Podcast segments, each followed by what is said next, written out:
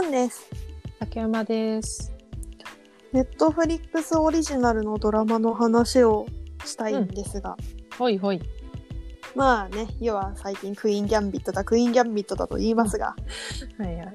皆さんそれを話されてるんで、別のドラマの話をします。あえて。あとまだ見終わってない。で、その、えーあドラマがハリウッドうん。なんですけど、多分、えっとね、グリーっていう、はいはい。もう何年前だあれもう多分7、8年ぐらい前になるかな。あの、ショークワイヤうんー、。歌を歌う、そう、歌を歌うドラマですね。高校生が 部活として歌を歌うドラマがあって、一世風靡したんですけど、うんその中でダレン・クリスっていう俳優さんが出てて、うん。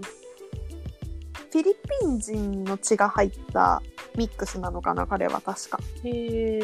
そうそう、ちょっとエスニックな顔立ちをした、とっても歌のうまいはいはいグリーではねゲイ役を演じていた男なんですけど彼が出てうんうんうんいます、で私はもう彼の声と演技が大変好きでしてうんうん。あ、グリーに出た頃からってこと？あそうそうそうそうそうそういや本当に好きでうんうん。でそのためだけにあのおな同じくかなこれも多分ネットフリックスオリジナルだと思うんだけど「ベルサーチああ、ななんかみ聞いたことあるぞ。」そう「ベルサーチ」っていうドラマがまたネットフリックスの中にあってねうんうん。あのハイブランドでベルサーチっていうブランドがあってうんうん。今は創業者の妹がついてる継いでるんだけど創始者の方はね亡くなってるのよはいはい。しかも殺害されておお。の殺人犯役をこのダレンがやってます。おお。なかなかもう見たぐらい。うんそう。でハリウッドの話に戻るんだけどうん。制作にあのグリーのおプロデューサー演出家かなおもうやってた人がここでもアサインされてます。じゃあ、ダレン的にはこう、再タッグというか。あそうそうそうそう多分そういうことになるんじゃないかなうんうん。で1話1時間ないぐらいで全7話なので比較的見やすい構成なんじゃないかなとうんうん。思います。で内容としては多分第二次世界大戦終わったばっかり戦争一段落つきましたみたいなうん状態のハリウッドが舞台になっていて、はいはい。めちゃめちゃ大きい映画スタジオうん。を舞台に新進気鋭の俳優とかまだ俳優とも名乗れないような原石みたいなとか脚本家の卵とかそういう卵たちとそのススタジオうん。大きいスタジオがこう夢を叶えようと奮闘するっていう感じのお話です。へえ。そなるほど。うで、うんうん。あごめんねネットフリックスの、ま、すごいところというかうん。アメリカでこう作ってるっていうのもあると思うんだけどうんやっぱり多様性に対応することがスタンダードだし、うんそれに対する問題意識をすごい持ってるなっていうのはやっぱ作品見ててすごい思うんだよね。はいはいはい。で今回もちょっと LGBTQ みたいなとこにはけかなり重要なエッセンスとして至る所で触れられていて、すごい良かったですねこれは。おうん多様性の面とかもね、まあ昔からそうっていうわけではなくて、そうそう本当にここ10年以内というか、うん、ここまで大きく変化が現れてきたのは10年ちょっとかな。ですよね。うんうん。レディー・ガガがうん「うん。ボーン・ディス・ウェイ」をうんうん。多分発表してから10年ぐらいなんだよねもそうだね。う。ちょうどそのくらい。ね震えるよね。懐かしい。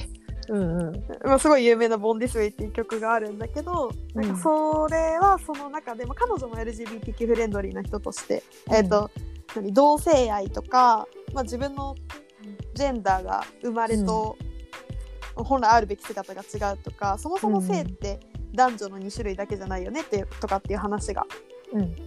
入ってくるんだけど、まあ、そういうものに対する自由さみたいなのを歌ったんだよね。まあそれは LGBTQ だけじゃなくって、肌の色も関係ないしあなたはあなたなのよっていう歌をうん。歌っているのがボーンディスウェイですと。うんうんうん。でまあ変わってきたのってここまあね10年ちょいの話なんだけど今回のハリウッドのうん。えっ、ともえ時代背景を鑑みればもうアカデミー賞に黒人が入るとかっていうのももうできるかできないかぐらいの時期なんだよね。なるほど。うんそうそうそう。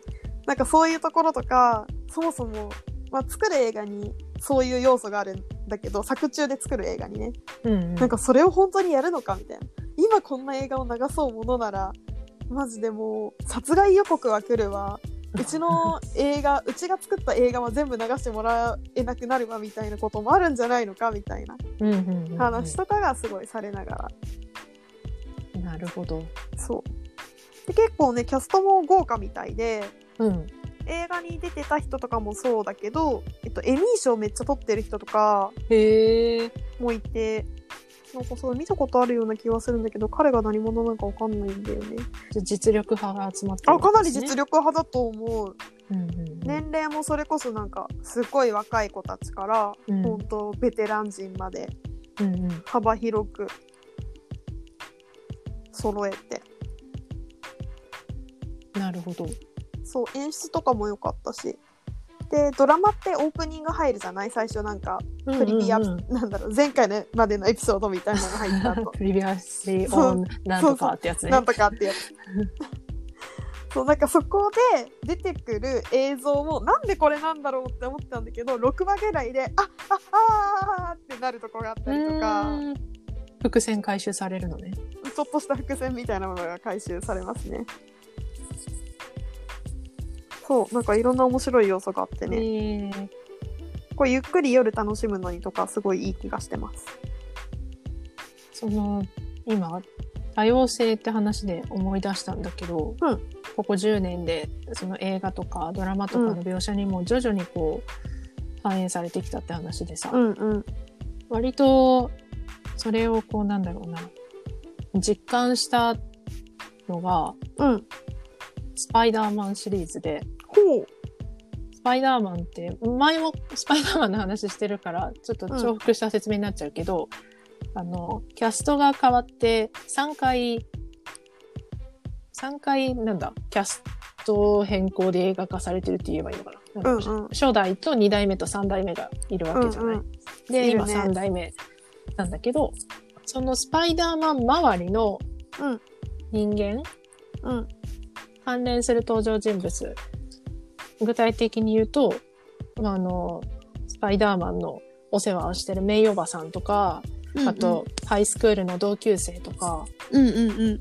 まあ、結構その、周辺登場人物も、たくさん出てくる映画なんだけど、スパイダーマンって。彼らが、1回目、2回目、3回目で、だいぶその、人種的多様性とか、ルーツの多様性っていうのがうんうん。広がってきてて、うん。で、これは、現在3作、あの、3人目のスパイダーマンのトム・ホランド版が始まった時もはいはいはい。話題になったことなんだけど、トム・ホランド版って、あの、すごくそういうダイバーシティを、うんなんだろうな、考えて作られた、あの、配役というか、キャラクター解釈になっていて、へえうんうん。で実際その、うん。なんかそれを、こう、スパイダーマン初代から私子供の頃初代を見て大好きでうんうん。ずっと追いかけてるけど、そういう変化をさ、うん。同じ作品だけど解釈とか描き方が変わっ監督とか時代によって変わってきてるなっていうのは、スパイダーマンを見て最近実感してるっていう話。なるほどねえそれは、えっと、キャストそのものだけじゃなくてキャラクターの解釈も変わってきているってこと？うーん。いや、なんだろうな。まあ、キャスト、そのキャラクターの背景とかルーツのことって作品内でそんな深く語られないんだけど、うんうん、うん、まあ、配役としてアジア系がいるとか、はいはいはいなんだろう、ハイス、特にね、ハイスクールの同級生とかの中に、ものすごくこう、ルーツの多様化が見えるのね。なるほどね。で、それってよく考えたら、あの、まあもうずっと昔から人種のるつぼなんて言われてるあの国だったら当たり前の光景であって、うんうん。まあ、自然な風景なんだろうな。っていうのは思うんだけど、だからキャラクター解釈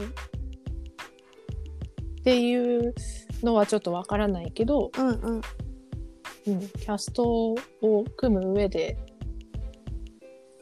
そういう自然さというか、実際の、あの、ハイスクールの姿っていうか、彼らが通ってる場所でのね、アメリカも広いから、うんうん。場所によって、あの、どういう人が暮らしてるとかは全然違うと思うんですけど、州によってね、うんうん。まあ、そういうのは、もうまあ、一つの解釈ではあるかなと思うけど。うん。うん。それは感じてる、スパイダーマンで。なるほどね。そうね。でもなんか、グリーとかもそうだけど、グリーらへんか、そうだね。グリーらへんからすごいその辺って顕著になった感じあるな。ああ。ことドラマは、まあ長くやらなきゃいけないから、一発撮って終わりじゃないし、うんうんうん。っていうところでいくとあの辺ぐらいの時期からその LGBTQ に配慮がないとかうん。その有色人種に対しての配慮がないってなるとアジア系もそうだし、まあ、うん黒人もそうだし、めちゃめちゃそのなんでいないんだっていうのがうん。テレビ局とかに行くようになってたって聞いた。ああ、ずいぶん前に、その時期なんだ。うん、その時期ぐらいからちゃんとケアしなきゃいけないよねってめちゃめちゃなってた気がする、うんうん。だからあれ以降ってそういうところにめちゃめちゃ多分気を使ってうん。キャストを組まれるようになってるんだよね、はいはいはい。っていうのはあったな、そうだよね。うん、あの、あうん。うんさっきの繰り返しになっちゃうけど、実際の生活の中でいるのに作品の中にいないというか、あそうそうそう映画とかドラマになった瞬間に日常生活を描いてるのにいない存在になってるっていうか、うんうん。いうのは、それに配慮してっていう話だよね。そうだね。配慮？結局うん。それ、配慮っていうかなんか目を向けるというか。あそうそうそう。そこでいないものとして扱っちゃダメだよねっていうところは、うん。うんまあ確かにあるよね。で多分あの、まずそこからスタートして、で、さっきのスパイダーマンの話にもなるんだけど、うん。その、今まで、スクリーンの中でいなかったものになっていた、うん。あの、有色人種とか、そういうセクシャリティ的な背景を持った人物とか、まあ、あと、なんだろうな。身体的障害者もそうだと思うんだけど、まあ、身体的だけじゃないか。うんそういうハンディキャップ持った人たちうん。とかっていうのも、あの、含まれると思うんだけど、それを描く、実際に登場させるっていうところからスタートして、で、そこから多分今、もう一歩進んで、そこに特別な文脈は特にないっていううんうんうんうん。のも大事というか、そうだね。これはあの、ドラマのセックスザ・シティとかが放映されてた時によく言われてたことなんだけど、うんうんあ、でもちょっと違うか。ああの、関連するので、そのまま話しちゃうと、うんうんあのドラマって、その、主人公の女性4人組、仲のいい4人組の周辺人物の中にゲイの友達が出てくるんだよね。はいはいで、ゲイの友達の、あの、そういうフィクションとかドラマの中での立ち位置っていうのが、まああの頃は、まだ文脈が存在するというか、うんうんそこにゲイを登場させる理由、なんか視聴者を納得させるような特別な理由がないといけないみたいな。ほとか、あと、ちょっとね、なんていうか忘れちゃったけど、ゲイフレンドだったかな。ううんこう、主要キャラクターたちにとって、その、うんゲイの友人がものすごくこう、都合のいいポジションにはいはいはいはいなりがちみたいな、うんうんそういう描き方を、あの、いつもされてたっていうのがあの頃で、あのいいタイミングでやってきてちょっと恋愛について厳しいことをポポンと言いつつ そうだね。とかって感じだよね。そうそう。それとか、なんかちょっと仲介役に回ってう、んうん。で、その友人本人の幸せとかっていうのは特に描かれなくてとか、うんうん。まあなんか、すごくこう、ドラマの中に出てくるゲイのキャラクターのステレオタイプみたいなのがあった。うんうん。で、これはその、LGBTQ だけじゃなくて、さっきもちらっと言ったハンディキャップを持ってる人たちがうん作品の中に登場することに、なんか、何かの伏線かとか、うんうんそういう時代があって、うんうんでそこがさ、まあ、多分グリーンにもそういうキャラクターいるよね。そうだねあの車椅子の男の子がいた。んうん。で、ここ10年、どんどんその、なんだろう、登場させるところから始まって、うんただいるっていうことが重要になってくるというか、描くときに。うんいう風に変化してるなっていうのは見てても思うし、さっきのスパイダーマンの話に戻ると、そういう意味では、あの、スパイダーマン、ピーター・パーカーっていう名前の男の子だけど、うん。正体はね、うんそのピーターの周りの友人とか、ピーターが恋する女の子とか、ピーターをこう、両親に代わってお世話してるおばさんとかが、あの、白人じゃなくても、そこに何,、何の意味も、何の意味もないっていうか、うんうん特別な意味はないんだよね。特別な意味がないうんうんっていうのが、うん。最近のあれですよね。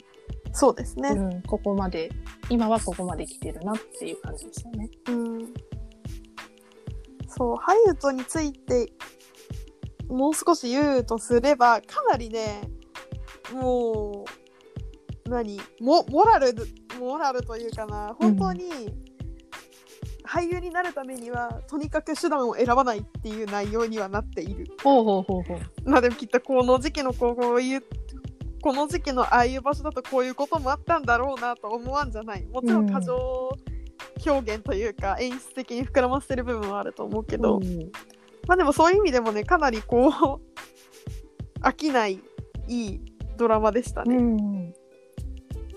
なんだろうね。ぜひぜひあのー昔の時代とか、うんうん時代が違うものを描くときってさ、やっぱりその時代の、を描かないといけないわけじゃん。うんうん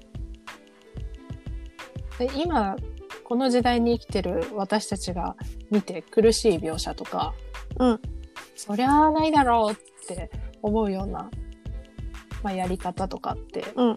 たくさんあると思うんだけど、うん。それって描かないといけないことだし、あそうそうそう。なかったことにするのはまた違うからね。そう。あそれで言うと、いや、すいません。なんかちょっと一瞬話脱線していい？うんどうぞ。なんですけど、この前、こう辞書のうん。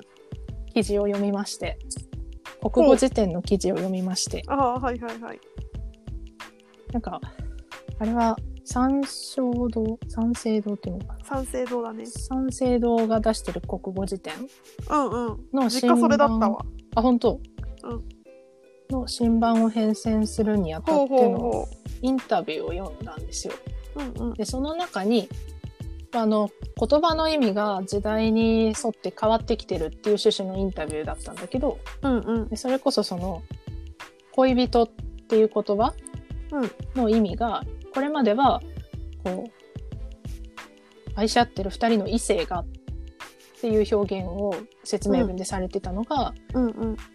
あの、愛し合ってる二人がっていう、別に異性に限らないでしょっていう部分で変更されたりとか、はっていう、あの、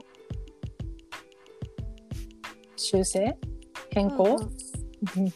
時代にに沿ってそういう変更がされてるっていう話があって、で、その中に、だけど、あの、残さないといけない部分もあるっていう話が面白いなと思ったところで、ほで、そこで、それ言葉の役割だってその人、あの、言ってたんだけど、編集者の人が。ううん。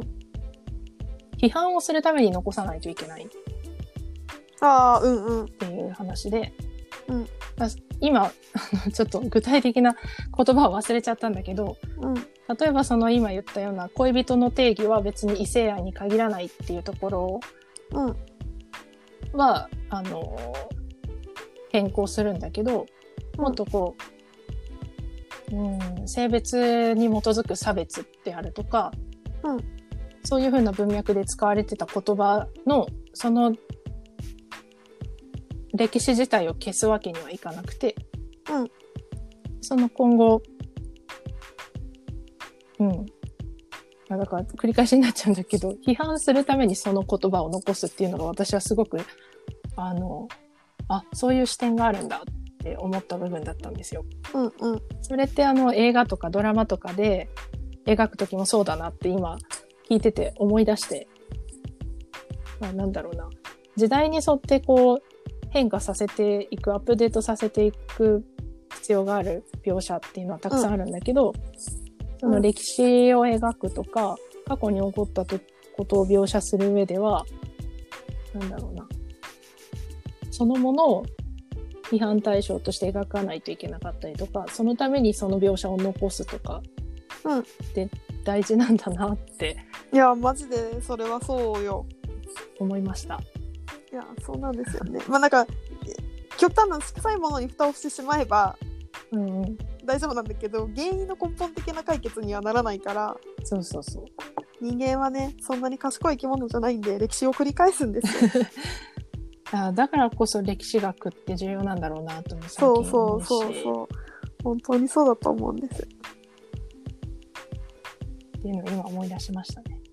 じゃあ皆さんハリウッドをぜひ見てくださいみてください。見ます。ぜひ